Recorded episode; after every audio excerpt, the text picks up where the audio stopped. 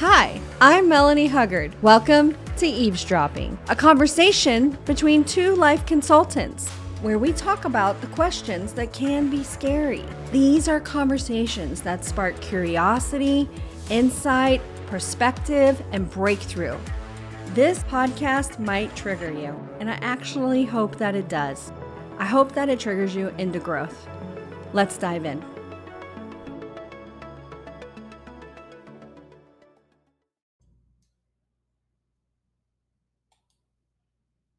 Hey, hey, hey, it's me. I'm excited to be here. I don't know about you, but I am. Um, today it's just me, and I wanted to talk about imposter syndrome.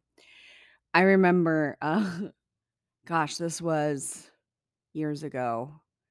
I was working um, in the nonprofit field, uh, was coaching in a program that is for survivors of trafficking, but I was all that was on the side. And then I was also um, doing administrative type work for a nonprofit that was um, serving survivors of trafficking as well. And um, one day I just recognized feeling like a fake, like a fraud. And I knew this was something like in this moment, I realized like this had been something that kind of followed me through my whole life. And that no matter what I was doing, no matter what I was trying to accomplish, this feeling of being a fraud or a fake, this kind of like if they only knew, they wouldn't want me here kind of thing. Um, feeling was there, you know, and I wasn't faking things, right? So that was the weird thing. It was like I could see why that would be there if um I'd been putting on a facade or faking it and not fully, truly, honestly being myself. But um, I really felt like I was doing my best to be myself in these scenarios. And I thought it was interesting that I was feeling like a fraud. So I typed into Google, why do I feel like a fraud? Just to see what Google would say. And all these um, articles and reports came up about imposter syndrome. I realized in that moment, oh, this is a thing. Like it has a name. That that just made me feel better instantly, right? Like have you ever once you're able to name it, it seems like okay, if I can name it and identify it, then I can do something about it, right?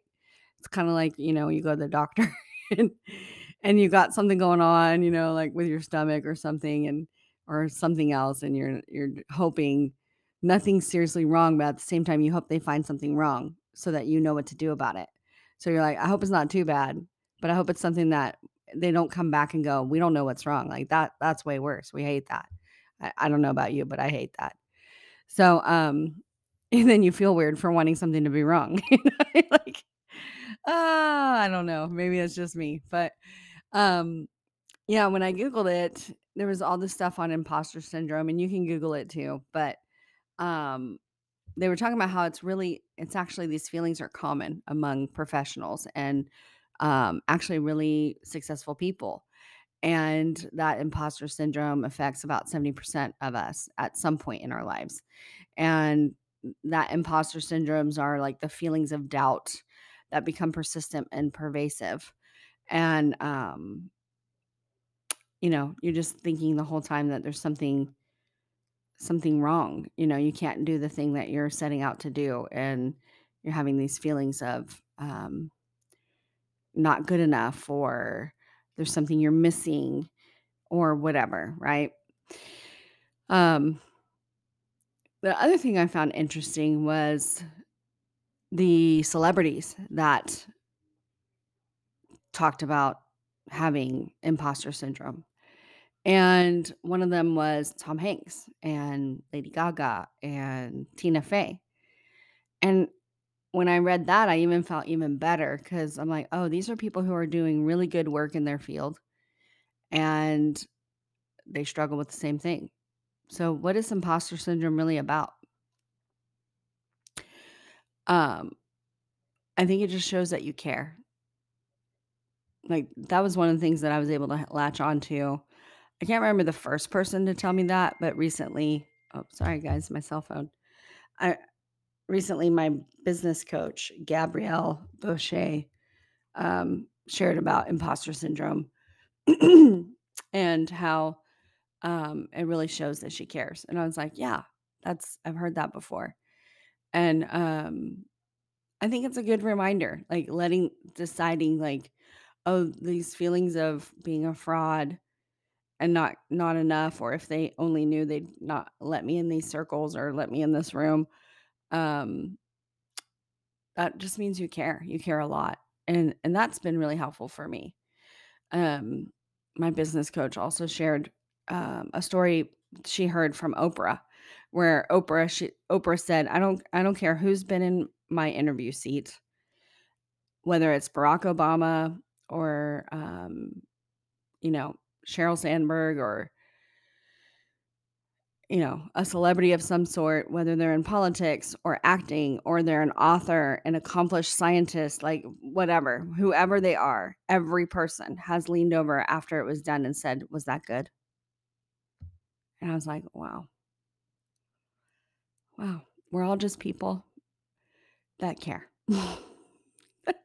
we want to show up and serve people and um, give our 110% and help and make it better, make the world better, make what we're doing better, uh, and and have meaning to what we do, and we care.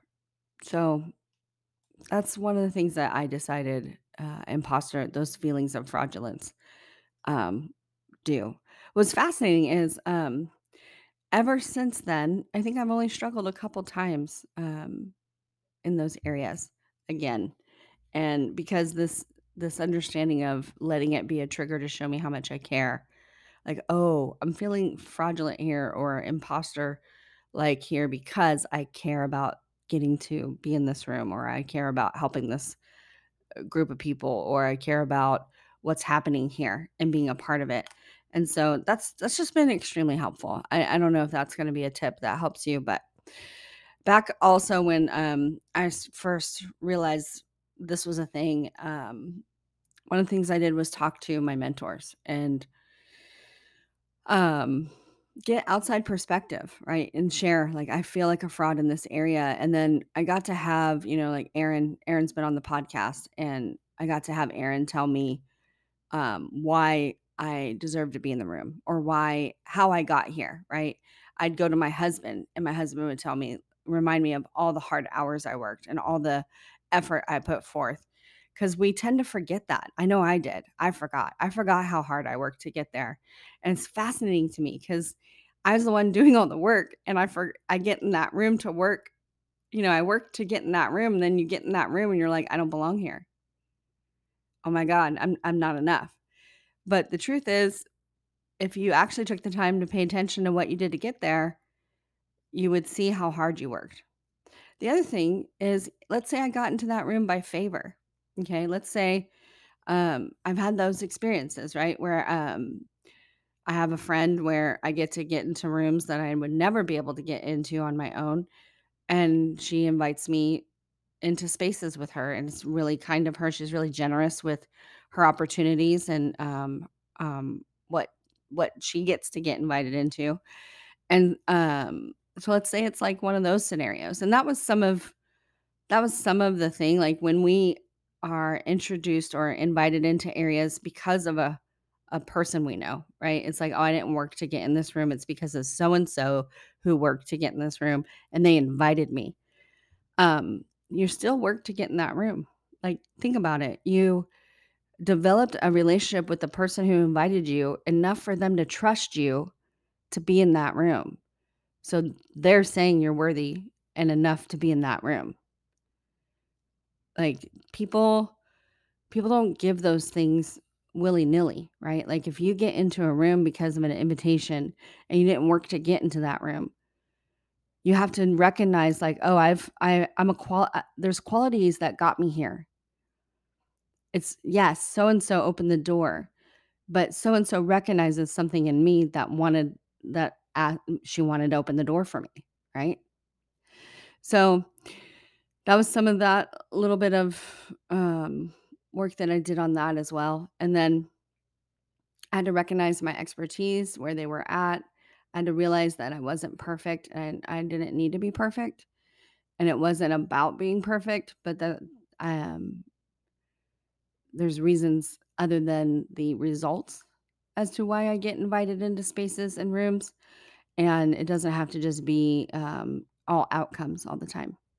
And so, um, just because maybe I don't have this specific perfect outcome that I want doesn't mean I'm a fake. It just means I tried and it didn't work. And so I get to try again. Um, I think also recognizing no one no one's perfect too. Like again, when you're watching people who you think are amazing at what they do, and then they also share how it's not perfect. They're like, I have imposter syndrome. What are they saying when they have that? Oh, I don't feel like it's good enough what I do. Because I've seen where it's not been perfect. I had this one idea and it ended up something different and it wasn't perfect. But see, nobody knows what your perfect is. It's kind of like if you've ever been in a play or done anything on the um, stage, right? You get up there, and the only people who know exactly how it should go are the people who've either been in a play like that or um, they were there when you did rehearsals, right? So if you mess up, you miss a line, you miss something, um, nobody's going to know unless you show that, oh, I'm messing up, right? So it's like, oh, and I know some of that can be feel like, oh, it's, uh, I wasn't good enough, therefore I'm a fake, but it's not true. You actually uh, bring a flavor to that when that happens. And so recognizing like nobody knows the perfect that you wanted typically, unless you're telling them or unless they expected something from you, right? And even in those moments, that doesn't mean you're an imposter. It doesn't mean you don't belong there. It doesn't mean you don't um, deserve to experience the room that you've been invited into. I want to wrap it up. Here's, you know, the breakdown of what I've talked about today. If you feel like you're facing imposter feelings and have a sensation of um, not measuring up or feeling like a fraud. This is common. Number one, I want you to recognize you're not alone. There's so many people who also struggle in the same way. So many people who are extremely successful that if you looked at them, you would never even think they had that. And and not people who had it when they started. They have it now, right? Like those celebrities talked about having it now. Um, so what you can do if you if you have this, if you're recognizing this, is talk to your mentors or people that you work with as far as like they guide you, they believe in you, they uh, see things about you that you know they want to see grow and develop. Um, you know, talk to your Aarons and talk to your friends who can remind you of who you are and what it is you have done. Talk, you know, my husband, talk to the people who like my husband did where he reminded me of all the work I did that I forgot about because I'm so hard on myself sometimes. Talk to those people who are going to help you see um, what's really going on. And then learn to recognize your expertise. Realize no one's perfect, right? That's number three. Talk to your mentors. One, recognize your expertise. Two, Three, no one's perfect. You got to realize that. Nobody's perfect. Nobody. It's important that you remember what you do well. And then change your thinking. Four, change your thinking. Start working on how to reframe that and figure out um, ways to think differently about the outcomes not being perfect, about what makes you um, deserve to be in the room or um, you know, the way you feel and think about yourself. And if you need to talk to someone about that, um, get a counselor, book with me. I can help work you through that. But yeah, those are my tips. Those are my day. That's um that's my tips for the day. I hope this was helpful and um I'm really appreciating that you're here. All right, have a good one. Bye.